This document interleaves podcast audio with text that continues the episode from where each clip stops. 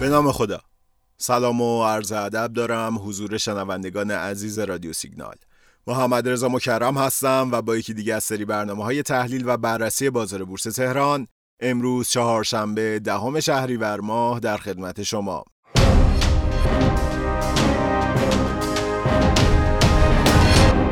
خب روند اصلاحی شاخص که از یک شنبه شروع شد سه شنبه نه شهریور هم ادامه داشت. در واقع ادامه جو هیجان و ترسی که دوشنبه به اوج خودش رسیده بود در نیمه اول معاملات سهشنبه 45 هزار واحد شاخص رو پایین کشید تا سطح یک میلیون و 500 هزار واحد رو از دست بده. اما time دوم معاملاتی دیروز مثل اینکه انگار یه اتفاقی افتاده باشه یهو خیلی از نمادهای بزرگ بازار تغییر وضعیت دادن و روندشون صعودی شد. تا در نهایت شاخص تونست 20 هزار واحد خودش رو بالا بکشه و با 1.82 صدام درصد کاهش روزش رو تموم کنه.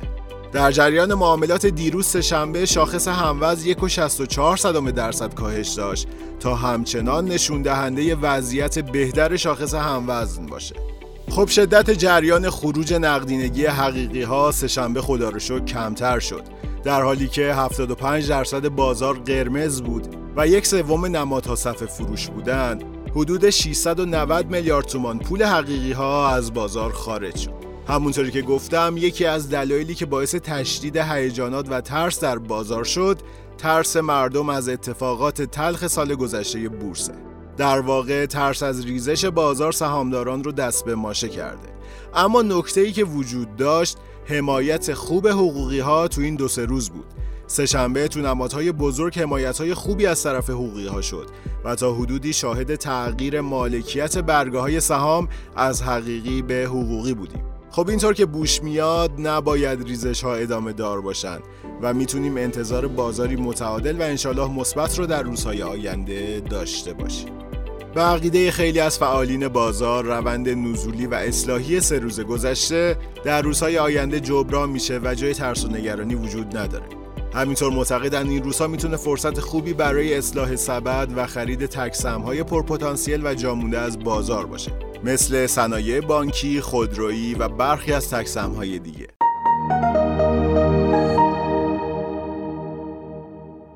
اما چهارشنبه دهم شهریور ماه در آخرین روز معاملاتی هفته اون شوکی که از دوشنبه به بورس وارد شد یکم برطرف شد.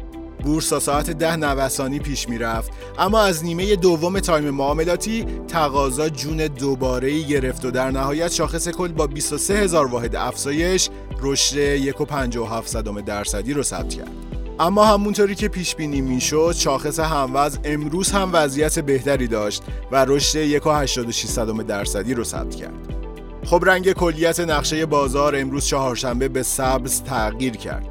در حالی که 80 درصد بازار سبز بود، یک سوم بازار صفحه خرید شد. جریان نقدینگی حقیقی ها هم امروز به نفع خریداران خدا را شکر عوض شد و شاهد ورود 723 میلیارد تومان نقدینگی سهامداران حقیقی بودیم تا سهامداران رو برای بازاری مثبت و پویا در روزهای آینده امیدوار کنه. خب بارها در مورد اثرات بسیار بد وضع قوانین آنی، دستکاری ها و سیاست زدگی ها بر بورس گفتیم. در واقع یکی از ویژگی های اصلی بازار سرمایه شفافیت و عدم دخالت در اونه.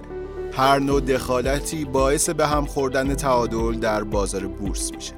حالا با توجه به تمام هشدار کارشناسان اما تفکر وزرای کابینه جدید ظاهرا به شکلیه که موافق سیاست های قیمتگذاری دستوری هستند. وزیر سمت اخیرا مصاحبه ای داشت و در مورد مکانیزمی برای کنترل بازار صحبت کرد. در واقع بورس باید به گونه ای باشه که از درون خودش رو کنترل کنه و اصلاح بشه هر گونه قوانین کنترلی که بخواد به بورس تحمیل بشه در واقع نوعی قیمتگذاری دستوری تلقی میشه و جز ضربه زدن به تولید هیچ نفعی برای مصرف کننده نهایی نداره اما دلار آزاد در بازار تهران الان که ساعت 14 و 25 دقیقه هست حدود 27060 تومن معامله میشه. سکه امامی هم در حدود 11 میلیون و 885 هزار تومان. همچنان سناریوی پولبک دلار به مقاومت مهم شکسته شدهش در محدوده 26500 تومان تا 27000 تومان برقراره. اما شاخص کل همونطوری که گفتم تا زمانی که بالای محدوده یک میلیون و تا یک میلیون و هزار واحد قرار داشته باشه جای نگرانی نیست. همینطور مقاومت های پیش روی شاخص در کوتاه مدت در حدود یک میلیون و هزار واحد و یک میلیون و هزار واحد قرار داره.